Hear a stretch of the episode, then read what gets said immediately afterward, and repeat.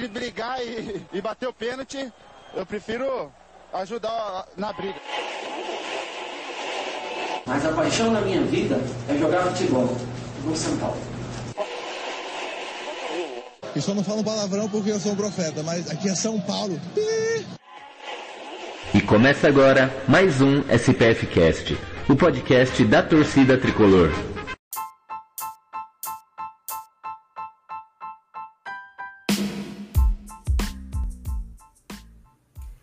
Boa noite, torcida tricolor.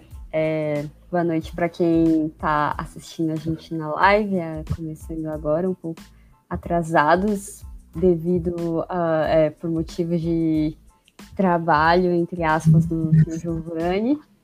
É, e bom dia, boa tarde, boa noite, boa madrugada para quem estiver ouvindo o programa depois do podcast. Estamos começando mais uma live, mais um podcast do podcast. E hoje a gente vai falar sobre alguns temas extra-campo, mas que são bem importantes é, nesse momento específico do, da, que a gente está vivendo do clube. Então, antes da gente começar a apresentar aqui a mesa, hoje a, a dinâmica está um pouco diferente, né? Hoje a, a estagiária que está comandando aqui a bagaça. É, estamos aqui com o Giovanni, Gil, deu seu boa noite. É isso aí, boa noite. Muito bom participar do programa da Maria. Né? Finalmente, um, jornal, um, jornalista está apresentando esse programa e não um, um ser, um ser humano qualquer. Né? Detalhe, uma jornalista da ESPN. é, isso é louco. Mas é isso. E como, como diz o Leandro, a gente já adiantou o programa, né? Depois dos 45 pontos, né? Então hoje a gente vai falar de dos fatores extra-campos, né? Então, bora lá. É isso. E outra pessoa, como já foi comentado, que está aqui com a gente é o Leandro, nosso míope. É, deu sua boa noite, Leandro. Boa noite, Maria. Boa noite, Gil. Boa noite a todo mundo que está acompanhando a live e também quem quer acompanhar como podcast posteriormente. Boa noite, não, né? Porque podcast se acompanha em horários diversos. Mas é isso, né? Vamos falar de São Paulo, mas não falar do, do campo, né? A gente arruma jeito de criticar o São Paulo até quando ele vai bem, né? O São Paulo ganhou no último final de semana, como vocês ouviram no, no último Expressinho, então te, quem, é, quem ficou esperando a live talvez falou, nossa, vai ser uma live feliz, vai ser uma live contente, falando que finalmente alcançamos os 45 pontos, mas vamos falar de questões extra-campo do São Paulo que nos preocupam tanto quanto preocuparam o rebaixamento, né?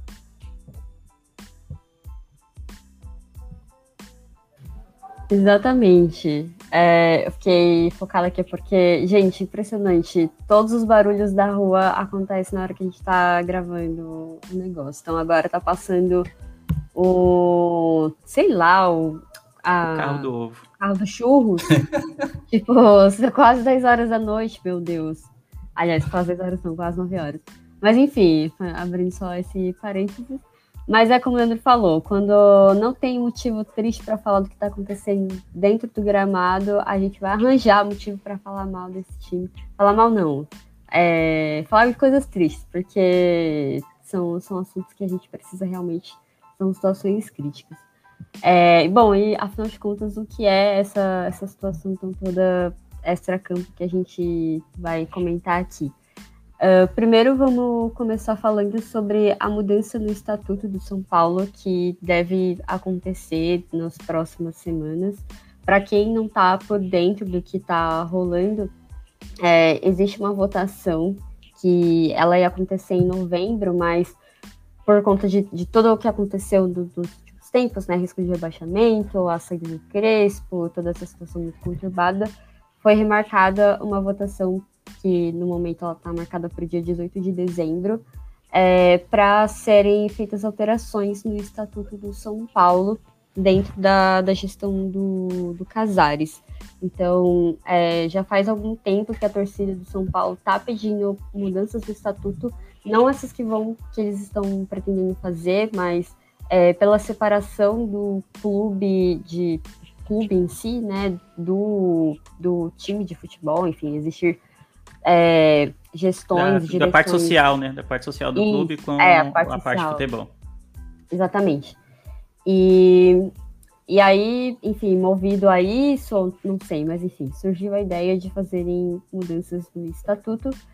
É, e, e, isso está sendo uma questão muito criticada, porque além das mudanças em si não serem as melhores, muito pelo contrário, é, toda a situação está sendo feita sem nenhuma transparência, né? Que, como a gente comenta aqui em várias lives, isso era algo que, que foi prometido na gestão do, do Casares, é, de que seria uma gestão transparente, então que eles começariam a transmitir o, as reuniões do conselho, e está sendo feitas essas transmissões, mas, é, enfim, a, o que é o mais seria o, mais, o momento mais importante da gestão dele isso não vai ser feito, né? Então essa votação vai ser feita apenas entre os conselheiros, né? É, também para quem não está por dentro, a gestão do, do São Paulo, ela é feita sempre da forma mais indireta possível. Então, por exemplo, para você escolher o presidente tudo mais, os sócios votam nos integrantes do conselho é, e esse conselho é quem faz, é quem elege o, o, presidente. E dentro desse conselho existem ainda os conselheiros é, vitalícios. Então são pessoas que vão ficar lá pelo resto da vida delas. É, e, e, essa votação ela não vai ser transmitida e ela vai ser fechada. Inclusive, é, quando ela foi marcada, foi feito esse pedido da própria diretoria de que isso não fosse transmitido, e aí fica aí a, a, questão, né? Por que, que não vai ser transmitido? Talvez seja por causa dos, do, do, que eles estão sugerindo de mudanças. A gente não vai falar de todas elas, porque são muitas coisas e tem muitas coisas técnicas, mas vou passar aqui só pelas principais para a gente poder comentar. E, é, bom, primeiro tem a questão da reeleição, que para quem está acompanhando São Paulo nos últimos anos sabe que esse é, é uma questão, né, que lá na, na gestão do Juvenal, é, teve esse problema que existia a possibilidade de reeleição, e aí no final do último mandato dele é, mudou o estatuto para que pudesse ter uma nova reeleição, que ali foi o momento que a coisa começou a, a ir por água abaixo. É, mas em 2017, quando o Leco chegou, depois da saída do. do como que era o nome do, do, do cara lá? Esqueci o nome dele, gente. Aidar. Aidar. É, tá com André na minha cabeça, sabia que era alguma coisa parecida. Do Aidar, em 2017, mudou essa, essa regra no estatuto e hoje o, a, o mandato dos presidentes de São Paulo tem duração de três anos e não tem direito à reeleição. E aí, agora que o Casares está, chegou, acabou de chegar, já quer sentar na janela e quer mudar uh, de novo. Uma coisa que lá em 2017 ele tinha votado para não haver mais reeleição e agora ele quer votar para que para que haja reeleição. Curiosamente, quando ele está no cargo, né? Pois é, exatamente. Por que será? Não sei. Eu, não, eu acho que é só coincidência, só. É, Sim. vocês estão sendo levianos, não podem levantar esse tipo de suspeita, não. É, e aí as duas outras coisas é que vai ter a diminuição dos membros do Conselho Deliberativo e diminuição do Conselho Vitalício, que foi isso que eu comentei, que existem pessoas que ficam em São Paulo até elas morrerem. Só que isso, teoricamente, né, você olhando assim, parece ser uma coisa boa, porque todo mundo reclama que o São Paulo, ele hoje é controlado por a meia dúzia de pessoas que, que são parte desse conselho. Então, diminuindo seria ótimo, só que na prática isso vai ser muito ruim, porque é, isso diminui, a, a, por causa da porcentagem, a quantidade de pessoas mínimas é, para você formar uma chapa de para presidência e, e para a própria votação do que fosse passado. Então, isso não é uma coisa muito democrática, né? Então, tá diminuindo cada vez mais o quem pode decidir as coisas dentro de São Paulo. E os outros, acho que dois principais pontos é que é, com a mudança no estatuto também, hoje existe uma quantidade mínima de um, que um acho que é de 1,8 milhão, se não me engano, de contratos de jogadores é, que é, a partir desse, desse número para cima, né, se você fechar um contrato com um jogador que seja um valor acima de 1,8 milhão, é, esse contrato ele precisa ser votado pelo conselho se o jogador ele pode ser contra... jogador ou enfim comissão técnica alguém que for contratado é, precisa ser votado pelo conselho precisa ser aprovado é, justamente para não ter caso de corrupção, enfim, para ter transparência, porque é um valor alto. E aí eles querem mudar esse valor para um valor mais alto, acho que é 2,4 milhões. E, e a partir só desse número que a, a contratação ela, ela deve ser passada pelo conselho. Então, isso diminui a transparência na prática e fica mais fácil de ocorrer casos de, de corrupção. É, e aí o último ponto desses principais é com essa questão da mudança da, do, do número de, de conselheiros, é, também vai ter uma mudança relacionada à chapa para presidência, que eu não vou explicar ela com números, tá, porque é muito confuso, mas assim, na prática o que acontece hoje, para você, as eleições no São Paulo, elas precisam necessariamente, no mínimo, de duas chapas. Então, tem a da oposição e tem a da oposição. É, só que com essa mudança, você não precisa necessariamente ter uma chapa de oposição. Que é, por exemplo, o que aconteceu no Palmeiras. Agora, recentemente a Leila foi eleita, só existia a chapa dela concorrendo. Isso hoje no São Paulo não pode acontecer. Precisa ter uma chapa de oposição. Com essa mudança, não precisaria disso. Então, juntando com a regra de voltar a ter reeleição, significa que por muito tempo é, a, o que já existe hoje, as ideias que são defendidas no São Paulo hoje pela gestão podem continuar pelas próximas. Enfim, é basicamente isso, então, né, só ideias ótimas, vindo diretamente da, da cabeça de, de quem parece que não ama o São Paulo de verdade. E é isso, né? Então, Leandro, você, o que, que você acha dessa, dessas alterações? Qual, qual a sua opinião? Pode tecer os seus comentários. Eu acho que praticamente todas as mudanças são ruins, especialmente a da reeleição. É, é de bom tom, né? Não é uma regra, mas é de bom tom que quando você, enquanto presidente, planeja uma mudança como essa de reeleição, a mudança valha para a próxima gestão e não para si mesmo, né? Porque aí seria um, algo meio bizarro, né?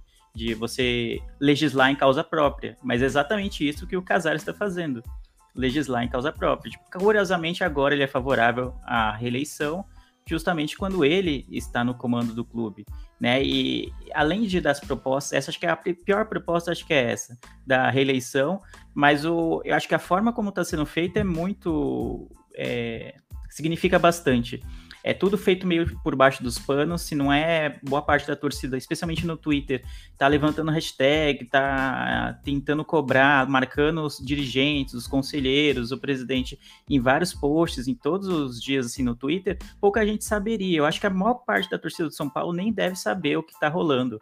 Então é por isso que muita gente tem chamado de golpe, porque não basta você mudar o estatuto, mudar as regras do jogo enquanto o jogo tá rolando. Você tá fazendo isso de uma maneira pouquíssimo, para não dizer nem um pouco transparente, né?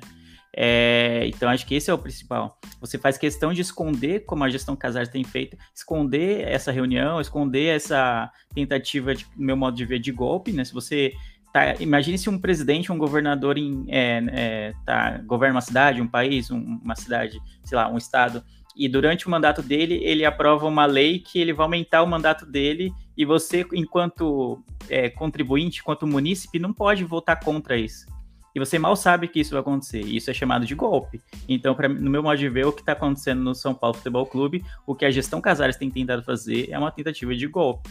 Então é bem bizarro. E é, é, tosco você olhar que há poucos meses, quando eles assumiram a gestão do São Paulo, é, a, o lema deles, um dos lemas deles era transparência. E transparência é o que a gente menos tem visto na gestão do Casares.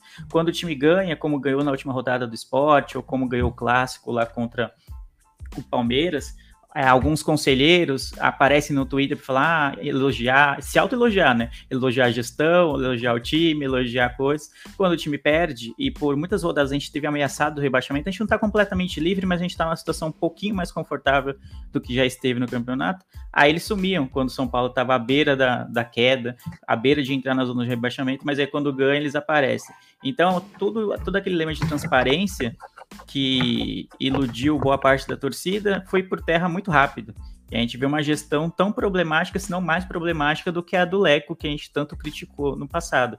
E só que eles têm feito muito mais por baixo dos panos. O Leco, eu não sei se ele é pior em fazer as merdas ou melhor, porque a gente acaba sabendo mais das coisas. A torcida, a grande torcida do São Paulo, tinha mais consciência de, de, quão ruim era a gestão do Leco. E eu acho que a gestão do Casares, talvez a torcida, grande parte da torcida, não tenha noção exatamente porque eles têm escondido muitas coisas da torcida. É, inclusive o.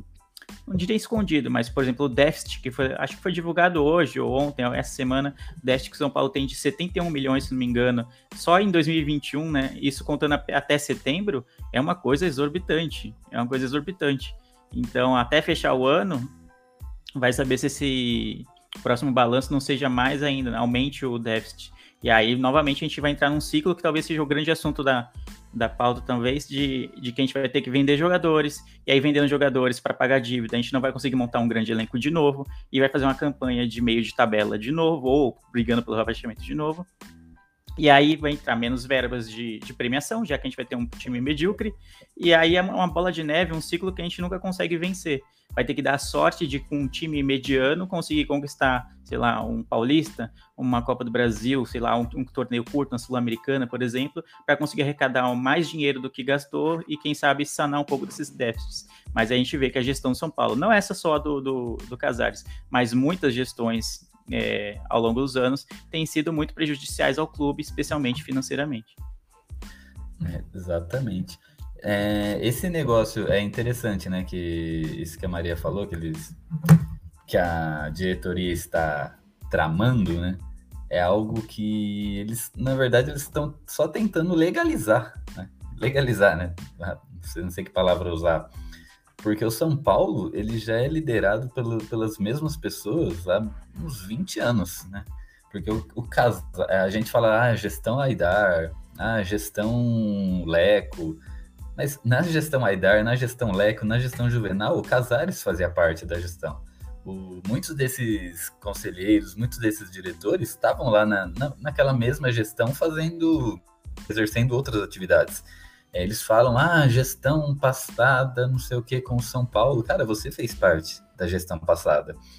Então, hoje em dia, é, as eleições de São Paulo elas são formadas por duas chapas, onde praticamente são as mesmas pessoas, com os mesmos objetivos, com os mesmos interesses. E aí agora eles estão tentando só formalizar para fazer um jeito de isso esse ciclo nunca ser quebrado, né? Esse negócio de talvez, de igual aconteceu no Palmeiras, de talvez é, é, poder ter a opção de ter uma, apenas uma chapa para disputar a eleição. É, é, é, o que acontece hoje, né? Hoje em dia, qualquer uma das chapas que vencesse é, ia dar, dar na mesma merda, né? Só muda o, o o, a carinha bonitinha né, na, na foto. O, a, a, a, diretoria de hoje, a presidência de hoje, ela, ela trabalha com muito com a questão do ego, com a questão do eu quero aparecer, eu quero mostrar, ela quer subir em cima daquela imagem terrível que o Leco deixou, né? E antecedendo, o Leco Aidar. Então tem toda aquela pompa de não sei o quê, mas é, eles trabalham mentindo para o torcedor, né? A Maria deu. Maria não. O Leandro deu exemplo aí da, das questões financeiras, né? Que foram até certo ponto é, colocada embaixo do tapete, né? Escondidas do torcedor. Mas teve várias outras coisas, né? Teve até, que, teve até uma, um absurdo, né? Aquela mentira que o Casares fez um vídeo dizendo que fechou o maior patrocínio da história do São Paulo. E quando saíram a documentação, não era, cara. Não, isso é absurdo, chega a ser cômico. É episódio de sitcom, cara. Não, e essa então, parte é... que é o, é o, patrocinador da Sport, Sportbet.io, né? O, que é o Isso. atual patrocinador máximo do São Paulo. É algo que ele. Você não tem necessidade de falar, é o maior patrocínio da, da, história do São Paulo, sabe? Ninguém ia ficar triste se não fosse, como não é o maior patrocínio da, da, da história do São Paulo. O importante é ter um patrocinador máximo, porque por muito tempo a gente ficou sem. Então, só de ter um, para mim já estava ótimo. Agora você faz é, menção ao. Faz a menção, não, faz um alarde a um negócio que é completamente mentiroso. E eu, eu me lembro muito bem do Rodrigo Capello, né? Que é um jornalista do Sport TV, do Globo Esporte, né? Que ele é muito ligado a essas questões financeiras do, dos clubes, né? E no Twitter ele sempre posta coisas relacionadas às finanças dos clubes brasileiros. No, nos programas do Sport TV também ele entra, geralmente para falar disso, né? Do, do, de como vão as finanças do, do clube. E aí ele falou: Ó, sabe como eu descobri que o patrocinador de São Paulo, né? O contrato com a Sportbet e o, não era o maior, era pelo próprio site do São Paulo. No site do São Paulo tem a parte de transparência lá, que tinha os dados que deveriam ser sigilosos do contrato com a Sportingbet.io e dizia lá o valor. E aí só você pegar o valor e olhar para outros valores de patrocinadores que o São Paulo já teve e você faz a conta simples de que não era o maior patrocinador da história de São Paulo. Então, sabe, você faz alarde com um negócio que é facilmente desmin é, desmentível, assim, sabe? Desmascarável. Ah, sabe? É, então, é, é, para mim, gente que faz esse tipo de coisa é capaz de muita, muita coisa pior, entendeu? Se você consegue mentir numa coisa que é tão fácil de você ser desmentido, imagine com coisas que são mais difíceis de ser pegas, sabe? É, se você mente numa coisa boba, imagina aquilo realmente prejudicial, né? Já deve estar sendo uhum. omitido há tempos. E essa questão do, de como o Rodrigo Capello descobriu, é, é tão bagunçada a gestão de São Paulo e tão, né? Não sei se eu devo usar mau caráter ou não sei, cara. É, mas que aí esse negócio do, de estar tá disponível no site, a gente até fica em dúvida se foi uma burrice por parte de algum funcionário, de algum alguém que não era para ter colocado lá e colocou, ou se foi a, a, um ato de maldade mesmo, de alguém que colocou lá para né, deixar o, o, o pau quebrar, né? Igual naquele, naquele caso que está acontecendo, que naquela agressão que teve ao ônibus do São Paulo, né? No, no ano passado, não sei se foi no ano passado ou no início desse ano, onde dizem ano. que é, onde é, estão vendo aí que parece que foi uma pessoa de lá de dentro que deu as coordenadas lá para torcida irem lá e né, depredar o ônibus. Então, cara, é, tá tendo uma guerra dentro do, do nosso São Paulo. E lá e eles estão se fechando entre eles. É uma guerra onde ninguém mais pode entrar, né? É só eles. Eles estão fazendo de uma forma onde, onde isso vai predominar. Então, para eles não é interessante ter uma disputa de gestão lá dentro, não é interessante ter um, não sei, um clube empresa ou qualquer outra forma de ou até mesmo um cara que entre lá, né, e como está acontecendo nos clubes, né, o famoso mecena, né, que entre lá para colocar dinheiro para investir no time, ou não, não, precisa ser um cara ou uma empresa, sei lá. Então, cara, o São Paulo, a situação ela tá, tá horrível. Aquilo que a gente sabe tá horrível. Eu imagino que o que a gente não sabe transforma isso numa situação 10 vezes pior, cara. Tenho medo do que vai ser o nosso São Paulo daqui 10 anos. Ou antes ainda. Ah, eu tenho medo que vai ser ano que vem já. pra mim, a água já tá batendo na bunda, tipo, então vamos, vamos ver. É, o, o cenário não é, é o mais apocalíptico possível. E aproveitando que vocês comentaram da, da questão financeira, é, acho que a gente já pode falar sobre, sobre os problemas financeiros de São Paulo e aí a gente deixa no último bloco do, do programa para falar sobre o que a gente acredita que seriam de soluções, porque o Leandro vai ter que sair antes, né? Uh, então, agora falando sobre os problemas, né, que o Leandro até citou essa questão do, do rombo que, que existe nos cofres do São Paulo, é, saiu uma notícia hoje que foi eu, eu, eu, me lembro de ter visto ela em outros lugares, mas eu peguei aqui o link que foi publicado no, no site Jogada 10, é, falando sobre a, a situação financeira, né? Que saiu o balancete que eles divulgaram de 2021 e tudo mais. E aí a matéria diz que o último balanço financeiro de setembro demonstra que São Paulo possui um déficit de 71,3 milhões em 2021. As contas apresentadas vão impactar na montagem do elenco para 2022. Uh, ah, e o próprio Rogério Ceni já tem reforçado isso nas entrevistas, né? Que eu acho um pouco crítico esse posicionamento. É, aliás, eu tenho minhas críticas a esse posicionamento, porque parece que ele tá. É, aliás, não vou falar dessa forma, né? Mas eu acho que ele tira um pouco da responsabilidade dele também, de que ele não tem feito as coisas totalmente do jeito certo na minha visão, na, nas, é, nas escalações, nas alterações, mas não é culpa só dele. Então, é, eu acho que também é importante que ele fale sobre isso, e eu acho que é muito doido isso, né? A gente fala sobre essa questão da transparência. É, essa situação toda, por mais que a gente soubesse que era complicada, a situação financeira do clube, ela meio que só veio à tona com essa, essa urgência que está sendo colocada por, por causa do que o Rogério falou, sabe? E se gente não tivesse falado, olha, gente, a situação. Porque eu sempre falo isso, a gente precisa de uma diretoria que seja honesta com a torcida, que fale, olha, a situação não tá boa, a gente vai ter que tipo, fechar a casinha para poder arrumar. Não vai dar para comprar mais nada, não vai dar mais para comprar jogador caro e tudo mais. É, vamos segurar as pontas. É, nunca teve uma diretoria que fizesse isso. O Rogério sempre é a primeira pessoa que eu vi falando sobre isso. O Muricy até falou de certa forma na época do Daniel Alves, mas agora, tipo, quem tá falando mesmo, mostrando que é uma situação séria, é o Rogério Senna. E aí, depois disso, veio a diretoria é, é, mostrando isso com os números.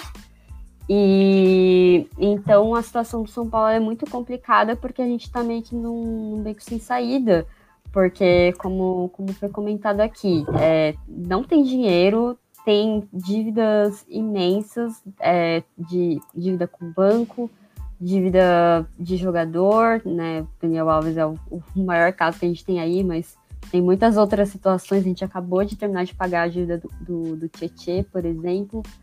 Uh, então, tem isso. É, São Paulo não, não vai se classificar para Libertadores, né? Talvez consiga ali uma vaga na Sul-Americana, mas para conseguir é, dinheiro de premiação precisa passar pelas, pelas fases da competição e a gente não sabe se, se o time tem condições de fazer isso.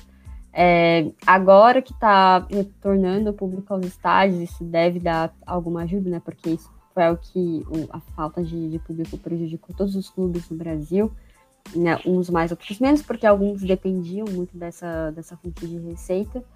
E aí o São Paulo está nessa, nessa situação que, que ficou hoje. É, e aí queria saber de vocês o que, que, vocês acham disso e se existe luz no fim do túnel começar com o Leandro. Cara, luz no fim do túnel. Eu não sei se existe, não, pra falar a verdade. Queria estar mais otimista em relação a isso, mas é. Como eu falei na, na minha fala anterior, é, tende a ser uma bola de neve. Né?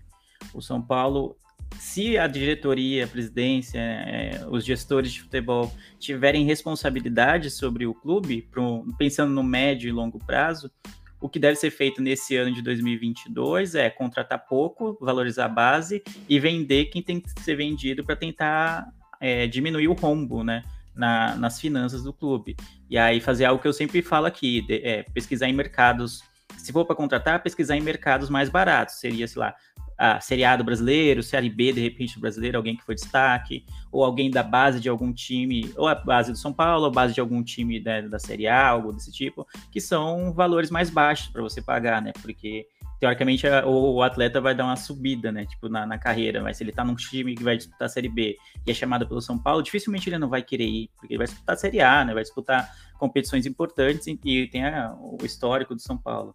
É, então eu acho que é isso. O São Paulo tem que ter austeridade, né? Que é o que sempre falam quando se fala em gestão de clubes que estão com pouco dinheiro. Eu acho que tem que ser isso. Diminuir aos poucos o rombo. Acho que no ano que vem não vai ser diminuído, não vai ser eliminado esse rombo, mas tentar diminuir ao máximo é, o rombo. E como se faz isso? Tentando arrecadar o máximo que der, né? É, fazendo é, promoções, fazendo, é, sei lá, ações para que o, o, estádio esteja sempre cheio, sei lá, é, é não barrar a terceira camisa porque lembra a cor do rival, por exemplo, para vender, vender mais camisas, é fazer ações de marketing, convidar é, ações que incentivem a, aumentar o número de sócios torcedores, tudo que tiver ao alcance do, do, do da diretoria, do clube, para tentar arrecadar mais dinheiro, tem que ser feito. Não é uma opção, tem que ser feito para tentar diminuir ao máximo o rombo. Mas o que eu acho que para o elenco tem que ser isso: mirar em mercados mais baratos, vender o máximo de jogadores que forem possível, né? especialmente jogadores que não estão nos planos do Rogério ou que podem ser substituídos por, por outros, né? De repente,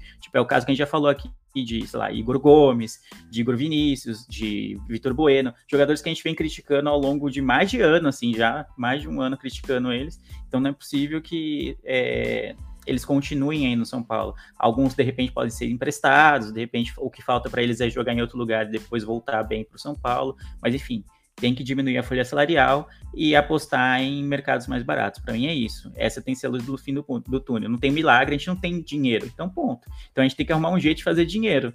Tem que arrumar um jeito de arrecadar mais e gastar o mínimo possível em 2022. Para mim, essa tem que ser a solução. Não vai ser uma solução de curto prazo, talvez em 2022. Provavelmente a gente tem um ano difícil ainda, eu, eu prevejo um ano difícil, já que a gente não tem dinheiro, a gente vai ficar pagando o Daniel Alves por sei lá quanto tempo, então vai ser complicado. Então, eu acho que tem que ser isso. Nada de chegar, não, a gente vai ter a responsabilidade, tá em dívida. Aí chega em janeiro, vem um medalhão vindo da Europa, custando, é, ganhando 800 mil reais por mês. Para mim, isso não é austeridade, isso não é planejar pelo médio e longo prazo. Isso aí é jogar para torcida, como é, é, de praxe das diretorias do São Paulo. Né? Exatamente. Você, é, Gil? é basicamente isso que o Leandro falou mesmo. Né? O São Paulo está em crise financeira no mínimo 10 anos.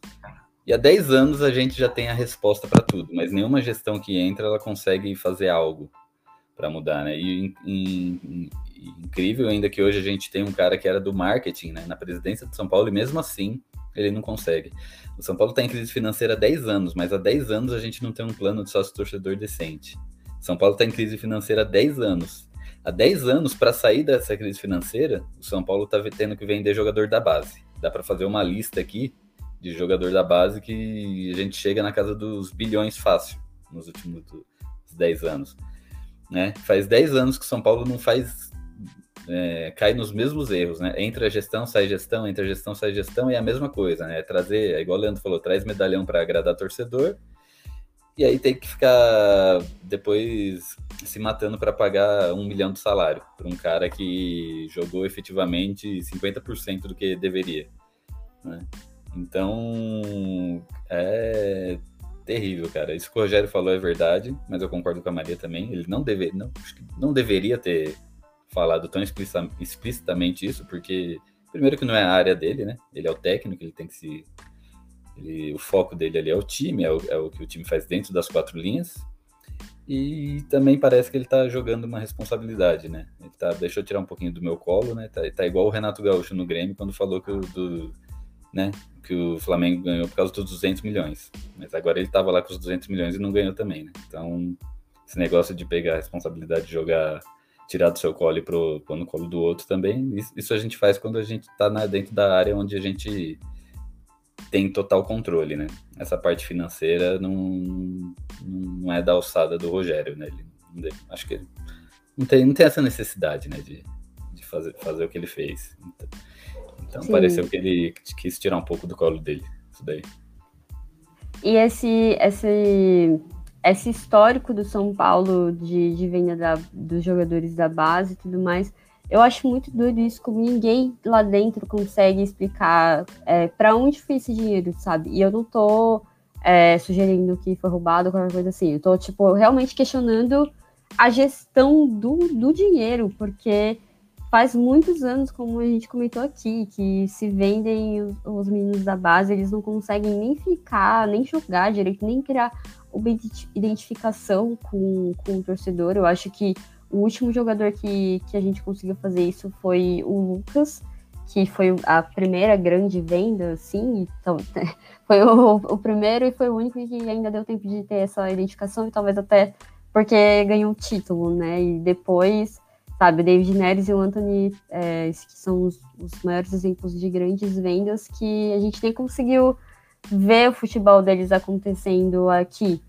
E para onde que vai esse dinheiro, sabe? O São Paulo foi tricampeão brasileiro, ganhou a Libertadores, ganhou o Mundial, ganhou a própria Sul-Americana em 2012.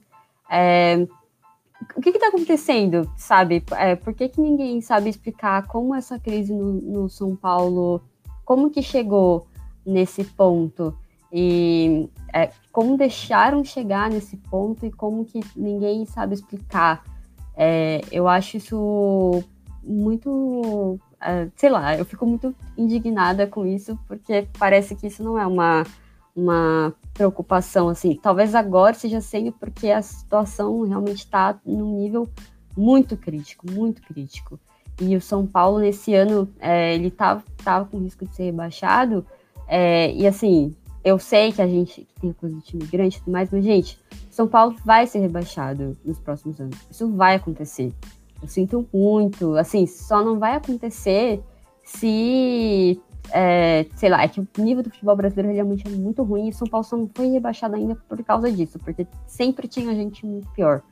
Mas no nível que a gente tá, e se realmente é, a gente não conseguir ter jogadores uh, de, de bom nível aqui, é, é, nível mais alto do que dos times que a situação é um pouco pior, São Paulo vai cair em algum momento, porque hum, seguindo esse, esse modelo de, de gestão, todos esses problemas, não tem como um time se segurar na Série A.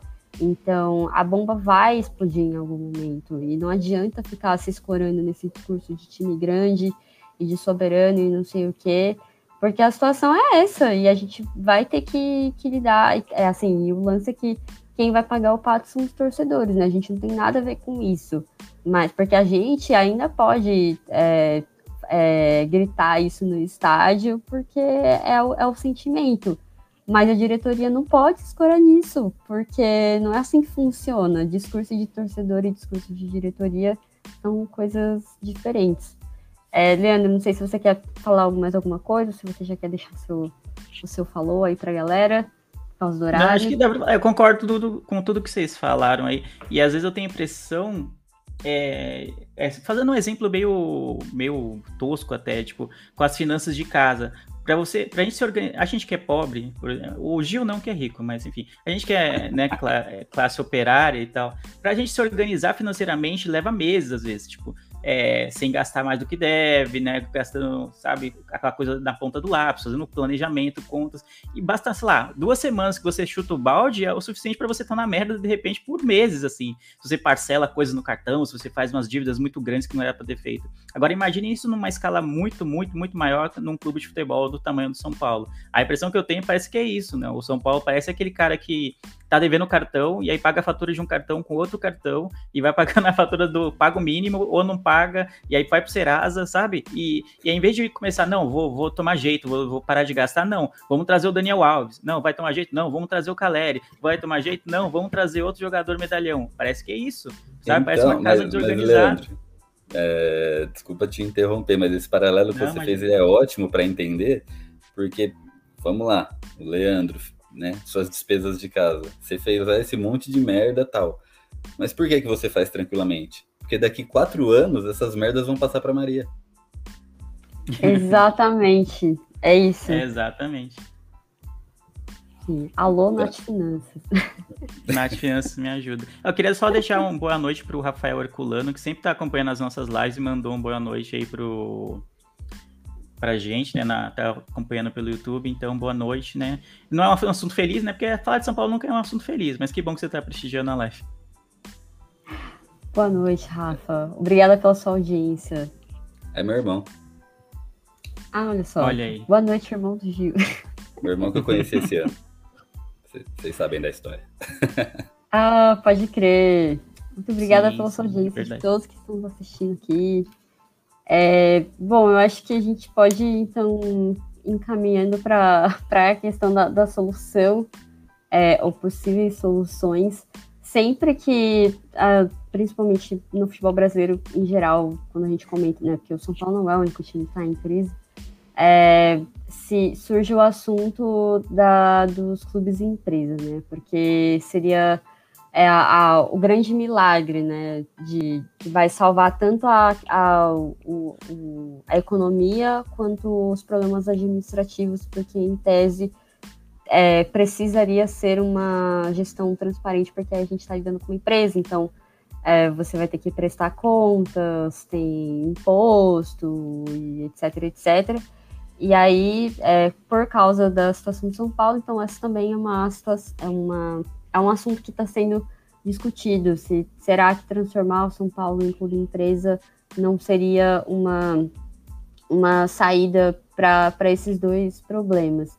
E aí queria citar só aqui uma matéria que saiu no Estadão hoje, é, falando que São Paulo, Santos, Cruzeiro e Vasco se encaixam no perfil de investimentos dos árabes, porque o nosso querido é, ministro da Economia esses dias apareceu aí falando que que os árabes, é, tipo, ele ofereceu o Flamengo como um, um é, como é que fala? Para que o pessoal lá do, dos Emirados Árabes, Catar e tal, pudessem investir um, um programa de investimento nos clubes brasileiros para acontecer isso com mais força, como acontece na Europa, por exemplo. Eu nem sei se isso pode acontecer pelo, é, com, pela legislação que, que rege como funcionam os clubes de futebol no, no Brasil, né? De tipo de os países investirem, enfim, os shakes e tal, mas, enfim, é, as empresas em si podem, podem investir. A gente está vendo é, isso acontecer com vários clubes, tem o Atlético Paranaense, o Red Bull Bragantino, é, e tem outros clubes que estão encaminhando para que isso aconteça, Botafogo, Vasco, Chapecoense, times que entram em crise e aí isso acaba acontecendo. E, e aí queria saber de vocês, o que, o que vocês acham sobre este é um tema bem polêmico, e aí começar com o Leandro também, o que, que você acha? Você é, acha essa aqui já é, é a a sa- saída? A saideira. É a saideira já, é a saideira já. Mas eu gosto, eu gosto bastante de falar desse assunto, né, que permeia o mundo do futebol há, há bastante tempo, né, mas geralmente ficava restrito à Europa, né. Geralmente clubes como Manchester City, sei lá, o United tem dono, o Liverpool tem dono, então é comum a gente ver na Europa é, clubes que têm dono, né, não é um clube como a gente costuma ver no Brasil, né, que o clube é dos, sei lá, teoricamente dos sócios, né, então é teoricamente dos torcedores, vamos dizer assim. Na Europa é comum alguém chegar lá e comprar o clube. E é um caminho que a gente está vendo alguns clubes brasileiros, tá muito pelo desespero da, das finanças que não fecham, é, tão, é, cogitarem essa venda ou se tornarem um clube empresa. Tem algumas variações disso. Primeiro, eu queria dizer que sou contra essa coisa de países que são tipo Catar, Arábia Saudita, que a gente sabe que não respeitam em nenhum momento os direitos humanos, comprarem clubes não só no, é, no Brasil não tem, né? Mas especialmente na Europa e ficar tudo bem, né? Tipo, em, é, em nome do dinheiro que vai entrar, os clubes abrem mão de todos os seus valores, de tudo de toda a história que eles têm e ignoram os crimes que são cometidos por esses países. Eu, eu sou completamente contra. É diferente, sei lá, de repente vir uma empresa, tem, sei lá, imagina uma empresa grande do Brasil, quiser investir em algum clube, quiser comprar, ou um empresário quiser comprar, é uma outra história, a gente pode discutir os valores, discutir se é uma solução viável ou não. Agora, quando vem parte do Catar, parte da Arábia Saudita, para mim, devia nem ser cogitado, mas não é isso que a gente vê no mundo, né? E a gente vê que boa parte da torcida gosta disso porque vai ver o seu clube como uma nova potência, como aconteceu com o Newcastle agora, né, lá na Inglaterra, que os torcedores comemoraram, se vestiram de sheiks árabes e tudo, é, ignorando completamente de onde vem o dinheiro, né? É a máxima de que não importa de onde vem, o importante é que venha para o meu clube. Então eu acho um, pro, um, pouco problemático. Eu acho que na legislação brasileira daria para fazer um migué, lá, de repente o Qatar é que vai ser o dono do clube, só que aí ele monta um grupo de fachada, vamos dizer assim, de empresas, que na verdade vai ficar no nome da, desse grupo o time, vamos dizer assim. Só que aí no fim das contas a gente sabe que é o país, né, o, o governo daquele país que está mandando, que é algo que parecido com o que acontece no PSG e no Manchester City. Eu sou contra, e mas é um caminho que é possível que aconteça. Eu não sei que lucro eles teriam investir em times como São Paulo, Vasco, Santos e, e Cruzeiro, mas aí a gente já pode ter um indício de que seja mais uma lavagem de dinheiro do que propriamente um investimento, né? Sou é, eu achei muito bom a manchete desse, desse texto, porque, tipo, são clubes que se encaixam no perfil de investimento. O perfil são clubes em crise, né? Clubes quebrados, tipo... Sim, é, ou seja, vai tipo qualquer coisa. É vai aceitar qualquer coisa, vender alma. É tipo, a gente falou, deu evento, exemplo de finanças pessoais, é tipo a pessoa que tá à beira de pedir dinheiro pro agiota já, né?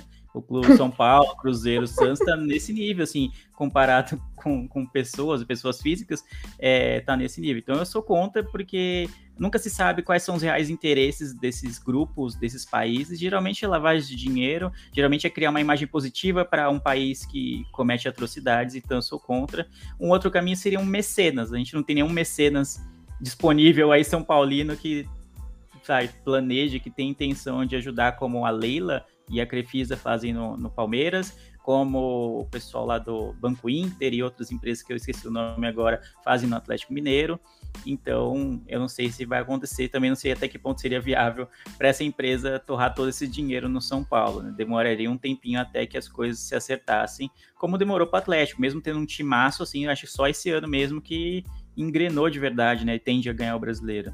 Então, para mim, o mais prático seria a melhor solução seria se reorganizar sem mudar a estrutura do clube, continuar como, como é, né? Ah, tem um presidente, tem um quadro de sócios, tem um quadro de conselheiros, e, se você conseguir se organizar mais pelos seus próprios méritos, vendendo camisa, enchendo estádio, é, fazendo campanhas que incentivem o torcedor a, a gastar com, com, o clube, né? É uma paixão nacional, né? O, o, torcedor não muda de time.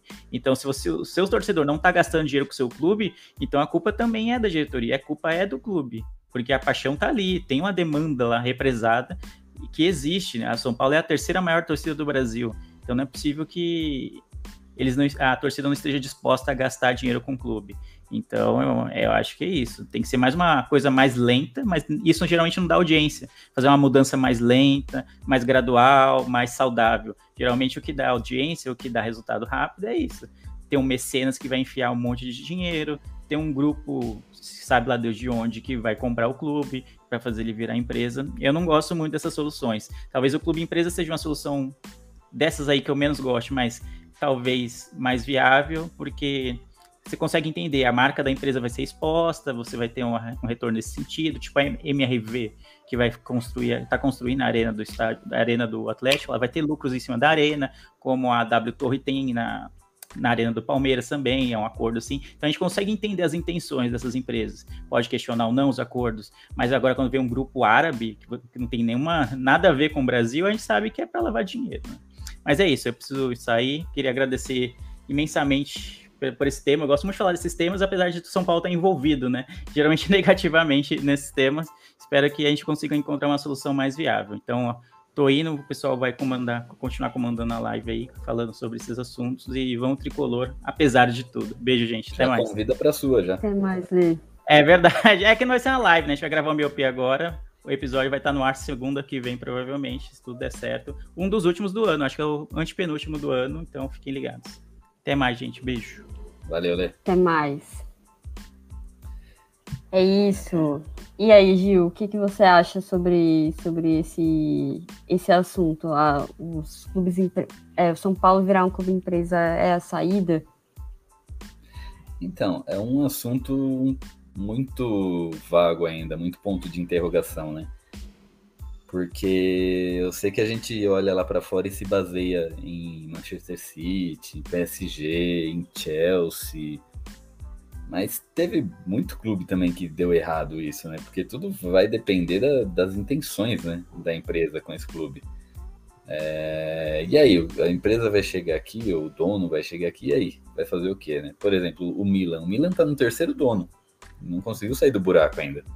O Milan, que é o time que tem mais Champions, mais Champions? Tinha, né? Agora o Real Madrid passou, né? Mas, é, o Milan, né? Ganhava tudo antigamente, agora já tá numa pindaíba, tá até melhorando, mas, né? Do que era o Milan, o que passou a ser, né? É, se eu não me engano, o Figueirense também, né? O Figueirense Sim. fez um esquema desse aí e quase faliu e hoje está na Série C do brasileiro. Até esse tempo atrás estava na A. E o Bragantino. O Bragantino, tudo bem, tá com um time melhor ainda, mas até que ponto, né? Até que ponto essa empresa, até que ponto esse dono vai chegar e vai fazer? O que, que eles vão fazer com o meu time? Vão mudar o uniforme? Vão mudar a cor? Até onde ele vai poder mandar e desmandar? Né? É, a Inter de Milão. A Inter de Milão troca de escudo a cada seis anos.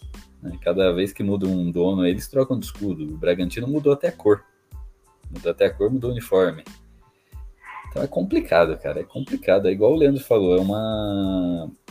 É aquela coisa da moedinha. Você joga e não sabe o que, que vai cair.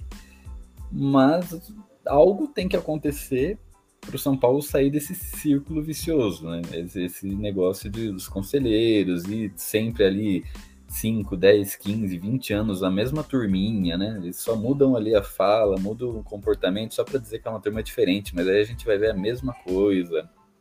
E eles cada vez criando, aquilo que a gente falou no primeiro bloco, cada vez criando mais maneiras deles continuarem perpetuando. Ora é terceiro mandato, ora é, é diminuição de vitalícios, de conselheiros, né? Então, cara, algo tem que acontecer. Aí é aquela coisa, né? É aquela pergunta, você quer apostar? se você quer apostar, talvez essa coisa de um, um dono, uma empresa, seja uma boa opção, né? Para quem quer gosta de correr riscos, né? Porque às vezes esse risco vai, ela vai mudar a história do São Paulo para sempre, vai tirar o São Paulo desse círculo, porque o São Paulo está parado no tempo há 20 anos, né? Tem, tem times aí que saíram do nada, saíram do além, estão muito bem agora, né? Uhum. E o São Paulo só caiu. O São Paulo, até postei esses dias, o São Paulo em 2009 era o maior campeão brasileiro e era o maior campeão da Libertadores. A gente está em 2021, já trocentos times passaram São Paulo em campeonatos brasileiros, já mais três times empataram São Paulo em Libertadores e a tendência é que eles vão passar o São Paulo, o São Paulo vai continuar estagnado. Sim. Então al- algo precisa acontecer, né? Aí, mas aí é Uhum. aquela coisa, né? O que vai vir? Hum, É igual o Leandro falou, vai vir um shake, né? Com aquele dinheiro podre, aquele dinheiro sujo para botar no São Paulo. Até que ponto vale a pena isso? Ou vai vir uma empresa que vai querer mandar no São Paulo? Né? Ou vai vir alguém que vai en- encher de dinheiro, encher de dinheiro, e o dia que tirar o São Paulo vai, vai a merda, né? Que é o que, que já aconteceu com alguns times também. Então é é uma incógnita. Aí a pergunta é: você está disposto a pagar para ver? O que, que vale mais a pena? Continuar nesse negócio que, que a gente sabe que pode até sair do buraco, mas vai demorar muito tempo? Ou uma atitude radical que pode fazer o São Paulo mudar para sempre? Para bem, para o bem ou para o mal? né? Sim. Então é. É, eu acho que eu, esse é um tema, igual na, no programa da semana passada, que eu também tinha muitas coisas para falar sobre a questão da camisa. Esse também é um tema que eu tenho muita coisa para falar, então tenta- tentarei ser objetiva. É, meu primeiro ponto é que eu concordo 100% com a primeira coisa que você falou, que é, é a minha maior crítica quando as pessoas discutem clube e empresa só citam os exemplos que deram certo. Só que tem muito time que deu errado, não só no Brasil, mas na Europa também. É, tem um livro que foi organizado pelo Irlan Simões, né, é, que é o, o, o host do podcast Na Bancada, que fala sobre muitas questões sociais ligadas ao futebol e tudo mais. E ele organizou um livro que chama Clube Empresa Abordagens Críticas Globais que é da editora Corner, recomendo bastante, que são vários é, textos, né? Cada capítulo é falando sobre um clube para falar de clubes que a o clube, a, a gestão, né? A forma essa forma de administração de clube empresa não deu certo, não vingou. De exemplos, eu não lembro se tem exemplos do Brasil, mas tem bastante exemplo da Europa. E, e ninguém lembra. Principalmente quando sai matéria falando sobre isso, é, nunca existe esse contraponto. Não. Então, né, a gente tem um super próximo aqui, que é o Figueirense, que é algo bem recente, que, que prometia ser a salvação do clube e só piorou. E na história do, do Brasil também, eu acho que o Vitória, o Bahia, isso já aconteceu também, e quebraram os clubes no, no passado. Então, acho que esse é o primeiro ponto que é importante de sempre pontuar isso, né? Não tem só exemplo que deu certo. E eu acho que a outra coisa, né, que além que eu concordo com, com tudo isso que, que você e o Leandro falaram, é que as pessoas precisam entender que time de futebol não é empresa.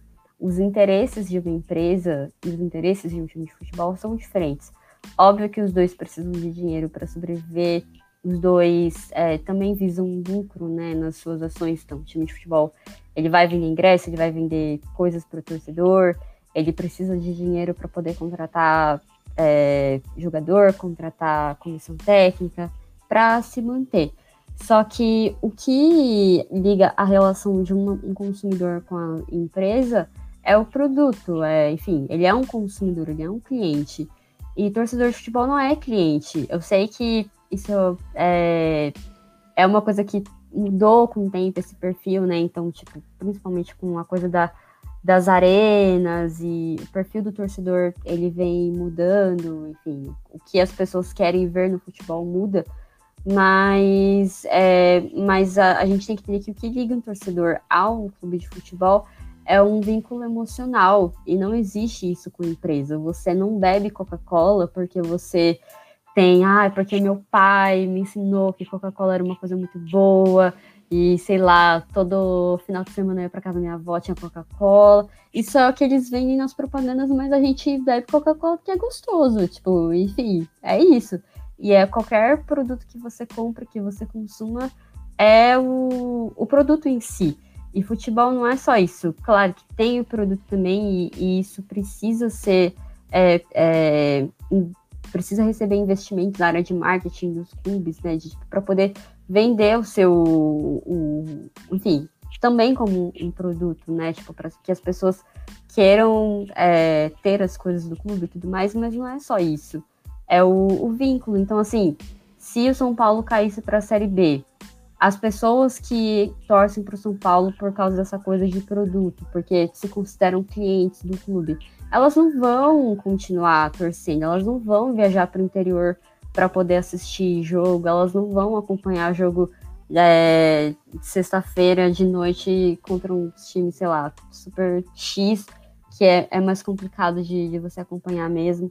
É, e então a gente precisa entender que são coisas diferentes, é, pelo menos na minha opinião, não dá para a gente transformar isso em qualquer, em qualquer time porque você perde a, a conexão com, com a sua torcida. Eu estava comentando hoje com, com um amigo que num dia desses, é, usar o exemplo do PSG, que também é tido como um exemplo bem sucedido, né? Apesar de, do dinheiro vir de onde vem, é considerado um exemplo bem sucedido de um, um clube empresa, é, até pela velocidade que, que as coisas aconteceram.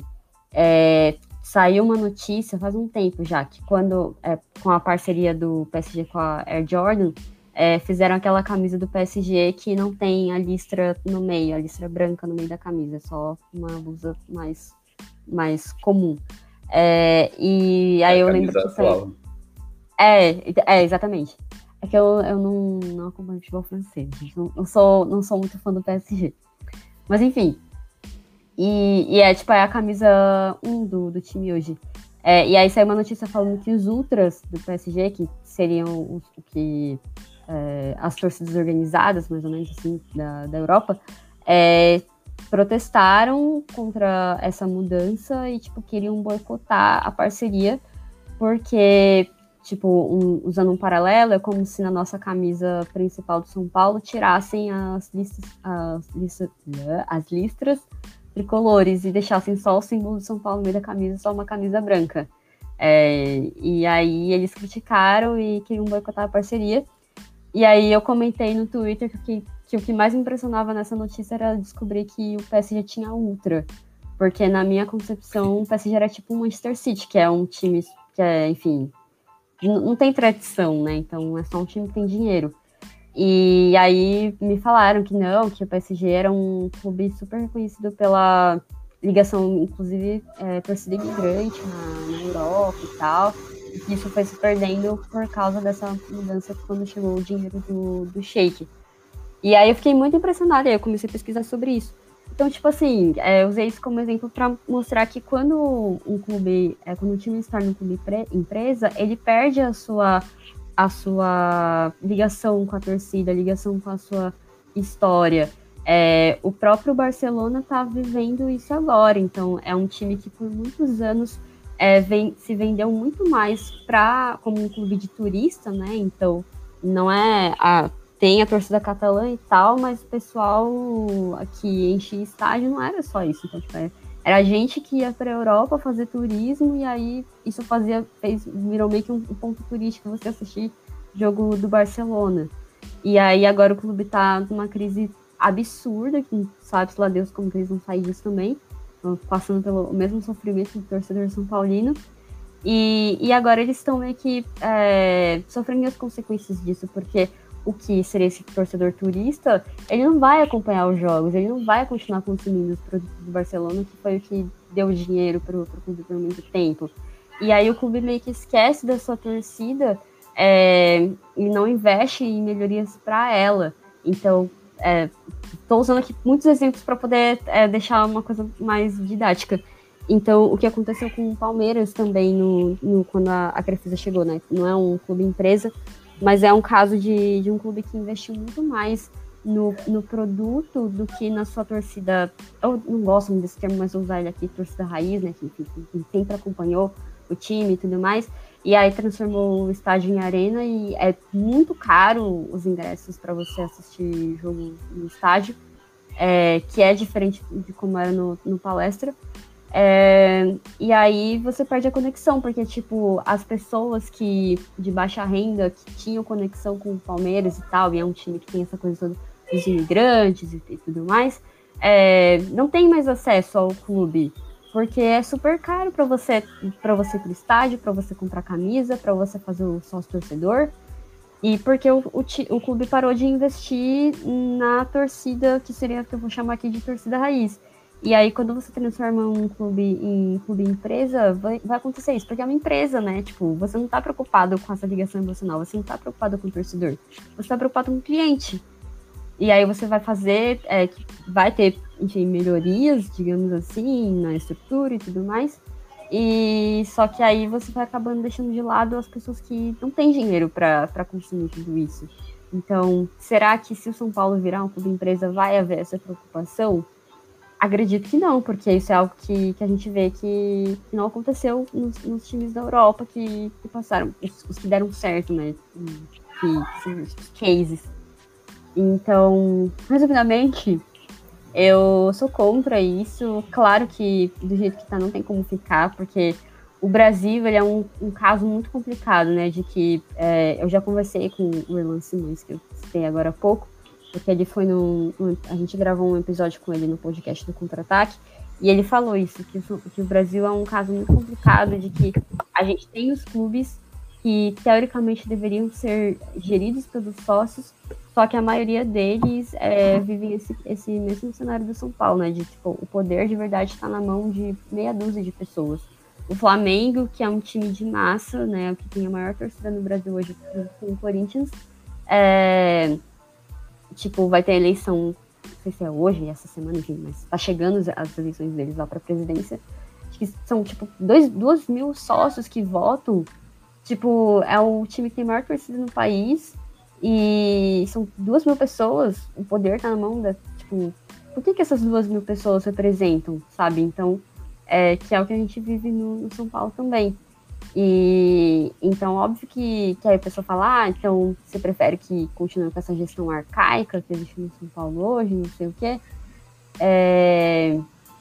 Não, não prefiro, óbvio que não, senão a gente não, não estaria discutindo aqui tem que mudar, mas eu não acho que clube empresa seja a saída. Eu acho que o lance, acho que o mais próximo que poderia dar certo é o que aconteceu no Bahia, que, é, que eles tiveram um processo de redemocratização, de que hoje é, acho que é o, o, clube mais avançado nesse sentido de, de que a torcida tem poder para poder escolher as coisas. Então, a grande maioria dos sócios, não sei se são todos, é, podem participar das eleições, eles participam das reuniões, é, tem, acho que eles fazem tipo, todo mês, tem uma meio que um bate-papo com o presidente do clube, e aí os torcedores, tipo, eles participam ao vivo desse, do vídeo e tal.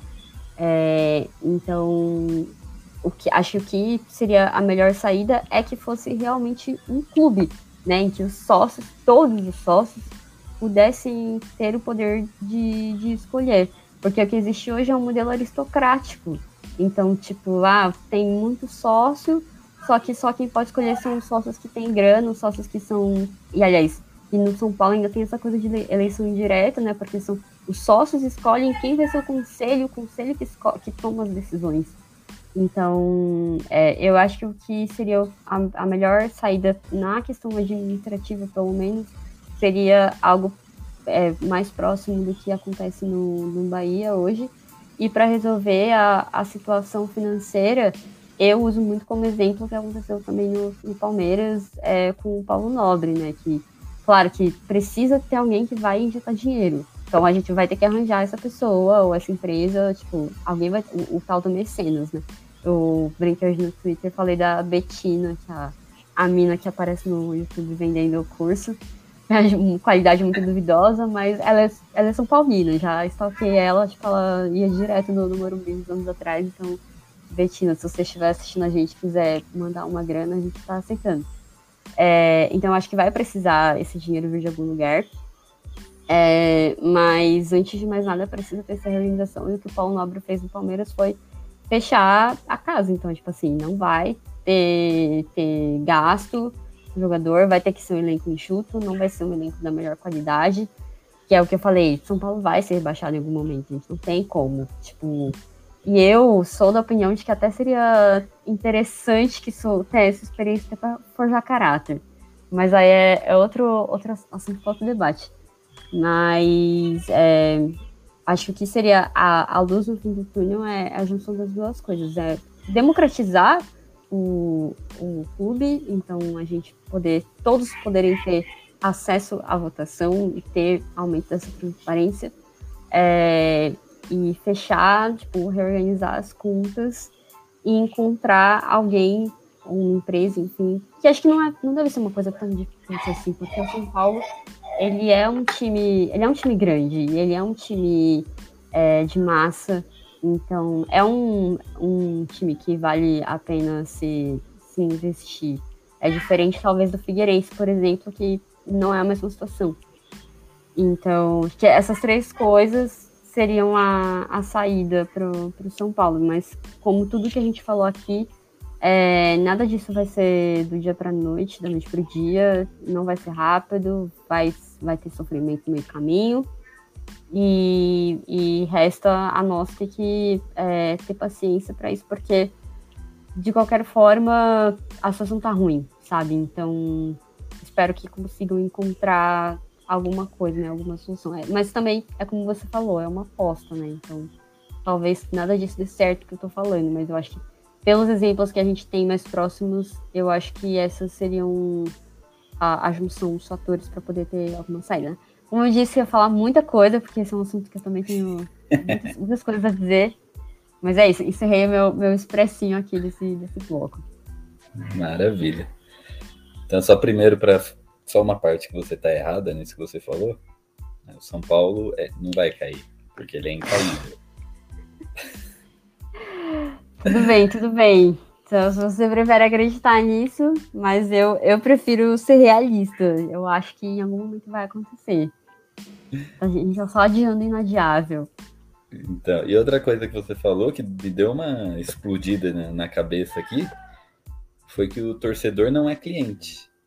Eu sempre falei que o torcedor é cliente, né? Porque é, é igual o Leandro falou, é alguém que nunca vai, nunca, tipo, 99% não vão mudar de time, vão torcer pelo mesmo time a vida inteira. Então, se o clube souber puxar esse cara para ele, hoje são, pelo último censo aí, a gente tem 19 milhões de São Paulinos, ou 17, se eu não me engano. Cara, são. Né, se a gente tirar. É que eu não sei o que, que entra nessas pesquisas aí, né? Mas se a gente tirar idosos e crianças, ainda sobra gente pra caramba. Né? Que seria cliente, né? Seria consumidor.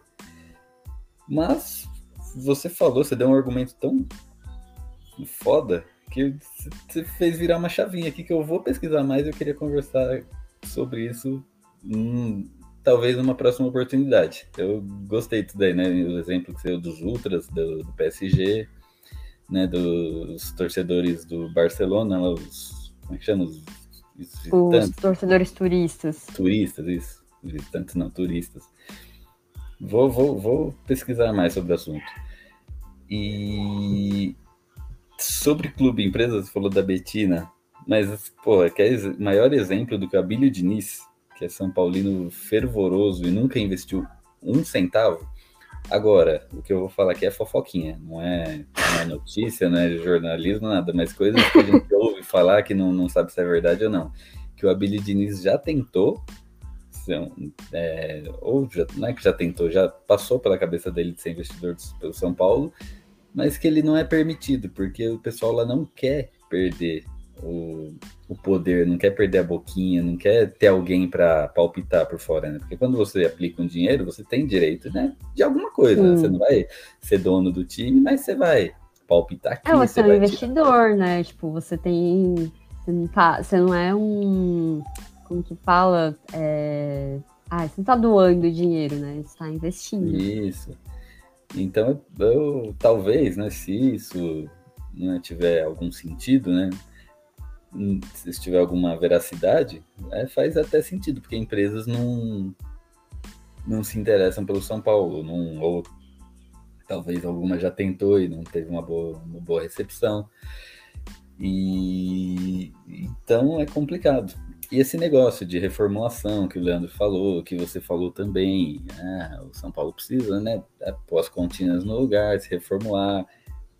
Cara, é, é, o- é o correto, mas sabe aquele correto que é num mundo tão distópico que é o correto, mas a gente sabe que a chance disso acontecer é de, pelo menos hoje, isso é de 10 em 100, né? De 10%. Então, por isso que eu falo que às vezes, sei lá se valeria a pena arriscar em algo, no time empresa ou no, no famoso mecenas, o que é complicado também, né? Porque aí você fica um pouco refém do, do- disso. né? A gente pode ver exemplos próximos aí, né? O Atlético Mineiro tá estão tirando dinheiro, lá tá, tá surgindo dinheiro do nada. E esses tempos saiu uma entrevista, não lembro em que site, né, falando, e aí, né? Esses dinheiro que vocês estão colocando no Atlético, e se não der retorno? Os caras foram, foram curtos e grossos. Falaram, se não, se não der retorno, o nosso plano de contingência é vender o estádio, é pegar o estádio que eles estão Uhum. construindo. Ou seja, você praticamente se vendeu, né? Você tem um estádio, mas é aquela coisa, se o clube, clube empresa, se o clube empresa não, se a empresa vem e investe no seu time, você fica meio refém, porque aí quando ela sai fora, como será que ela vai te deixar?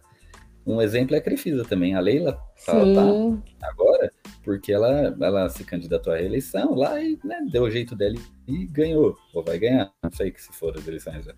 Mas eu lembro no ano retrasado, quando o Palmeiras perdeu algumas finais importantes aí, que ela ameaçou sair do Palmeiras e o Palmeiras tinha uma dívida de 500 milhões com a Crefisa, 400 ou 500 milhões com a Crefisa.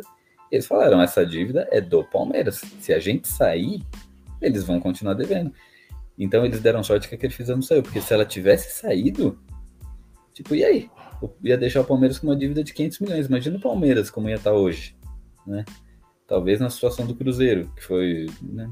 não foi, foi mais ou menos o que aconteceu, mas não nem tanto. né? Então, no Cruzeiro acho que teve coisa pior, né? É, que o Cruzeiro é corrupção, né? Então é, Isso. é bem mais complicado, mas é por aí. Então é difícil, cara. É outro exemplo, né? Foi da MSI no Corinthians, que chegou e trouxe, né? Os galácticos lá, né? Era Tevez, era Carlos Alberto, era não sei quem, não sei o que lá. E de repente, quando a MSI saiu, o Corinthians caiu, porque não conseguiu se, se reerguer, né? Não conseguiu dar conta. Então, do mesmo jeito que a empresa coloca, ela tira. E quando ela tira, você não tem onde se agarrar, né? Como esses exemplos que, que eu dei aí, né? Então, cara, é complicado. Eu, eu, eu não sou contra esse negócio de clube empresa, mas eu sou muito, muito, muito, muito receoso. Tenho muito medo. Eu preferia que atrás. esse mundo distópico aí que vocês descreveram acontecesse. Eu queria muito, mas sei lá, a gente olha e fala, meu, não, não sei se, se dá. Mas seria, seria, seria ideal, obviamente. né? Seria o ideal, que é, Sim. A É, o, a- o, o lance é que é justamente isso, né? A conta uma hora chega. Então, é, que nem esse caso da Crefisa, isso é, é que eles estão ganhando títulos, né? Mas se em algum momento o Palmeiras parar de ganhar título, e, inclusive, isso é uma coisa que os meus amigos palmeirenses eles falam, gente, a, a Leila, ela nunca foi é, gestora de futebol, nunca administrou o clube. Então, assim, é, tá com muita cara de que ela vai meio que fazer a vontade do, de quem tipo, estiver por lá e, e não vai meio que agir com a, com a cabeça dela. E se der errado, ela vai vazar e a Crefisa vai junto e a, a como você E a falou, dívida a dívida fica. vai ficar pro Palmeiras. Mas enfim, isso é problema deles, então eles que lutem. É, e só uma última coisa que eu queria falar é que isso que, que você comentou, né? De que você sempre teve essa ideia de que o, o torcedor ele é cliente. É, eu acho que o, o grande X da questão é que o, o clube ele tem que. O torcedor ele precisa estar sempre em primeiro lugar, em qualquer aspecto. Então tem que estar sempre é, essa coisa do. está muito ligado ao, ao social. Então, em todas as ações, isso é uma coisa que o Vasco, por exemplo, né, que é um exemplo muito ruim de gestão, então, mas é algo que eles pararam para pensar no- nos últimos tempos, de enfim, melhorar o, o sócio torcedor e de ter é, isso. Vários clubes têm feito isso de ter o, o sócio torcedor, é, como que eles falam, que é um valor bem, que é um valor só simbólico. é, simbólico, isso. E para que todo mundo consiga participar, o Inter tem isso, o, o Vasco também, é, acho que o Fortaleza. É, isso é muito importante. Isso, por exemplo, é um tipo de ação que você está valorizando o torcedor e que se fosse uma empresa talvez não faria isso, porque para eles pode, pode ser que não renda, ou tipo, talvez até faça um momento, mas quando o clube está numa situação meio ruim, é, tira, porque não, não dá lucro. Então, acho que esse que é o ponto, é que por mais que o torcedor ele precise ser valorizado, então, tipo, as ações precisam ser feitas pensar, pensando nele, então, tanto na estrutura de estádio, é, de camisa, de produtos, essas coisas todas, ingresso, é, isso precisa ser feito pensado em todo mundo, e, e o lance é que não, o objetivo não é dar lucro, né, então é, que é o que falam, já ah, privatiza e tal, porque sempre vai ser melhor. Só que, é pra, na minha opinião, esse que é o, o grande problema, né? O futebol não foi feito para dar lucro. É, eu vi um comentário esses dias falando que se todos os clubes de futebol fossem empresas, não em tipo de ser clube empresa, mas se a gente olhasse para as finanças deles, para as contas, como se a gente estivesse olhando para empresas, tipo, ah, quero investir é, todos os clubes de futebol estão quebrados no Brasil. tipo, sei lá, acho que só o Flamengo deve estar tá no, no azul. Sei lá, enfim, não sei como está a situação do Palmeiras do Atlético, mas eu sei que o Flamengo, quase certo que a situação deles é, é, é positiva. Tipo, o Grêmio também. É, então, tipo, não, não, são coisas que foram feitas para dar lucro, sabe? Não é esse o objetivo. Então, por isso que eu acho que é muito complicado essa coisa de falar que torcedor é cliente por conta disso e porque é, quando a gente fala de cliente, é quem vai ter dinheiro para poder consumir o produto, mas tipo, e aí você vai é, excluir os torcedores que, que não têm dinheiro, então, tipo, eles então não são dignos de torcer pro, pro, pro seu time. Então é, é muito complicado, por isso que eu acho muito. É, tem muito problema com quem coloca clube empresa como solução, tipo, definitiva, sabe? Tipo, não existe nenhuma outra coisa, a gente não precisa pensar em nada, tipo, ou é continuar essa coisa arcaica que existe hoje, que é horrível, ou a clube empresa é o futuro. Então, acho que é muito, muito dualista essa visão. A gente precisa também pensar em alternativas diferentes, porque elas existem, mas a questão é quem que vai querer fazer isso, é mesmo? Que, como você falou, é meio utópico. Mas como a gente aqui não somos os administradores do clube, então a gente está discutindo. É, bom, gente, o debate durou aí, foi muito tempo, é, mas acho que foi, foi bom a gente ter feito um programa para falar sobre isso, né? Não daria tempo de falar tanto se a gente tivesse juntado com, com para jogo, pós-jogo. E aí a situação do São Paulo dentro de campo é aquela, né? É, chegamos aos 45 pontos, teoricamente estamos livres de rebaixamento, né? Então, graças a Deus, amém. A Série B esse ano veio. É, vamos poder continuar gritando que, o, que a gente nunca foi rebaixado no estádio. Eu amo esse grito espero que a gente continue por muito tempo podendo falar isso. E, mas agora é, é se preocupar com o que vem para o ano que vem. E vamos, né? A gente ama o São Paulo, então óbvio que a gente vai estar aqui na, nas horas ruins, nas horas boas, torcendo para que as coisas melhorem. E puxando o gancho desse, de tudo que a gente falou aqui, né? Você talvez que nunca parou para pensar nessas discussões que a gente está falando aqui hoje, ou que não estava sabendo desse rolê do, do golpe que está sendo planejado no São Paulo. Ah, eu não sou sócio, o que, que eu posso fazer para poder, enfim, sei lá, o que, que eu posso fazer alguma coisa?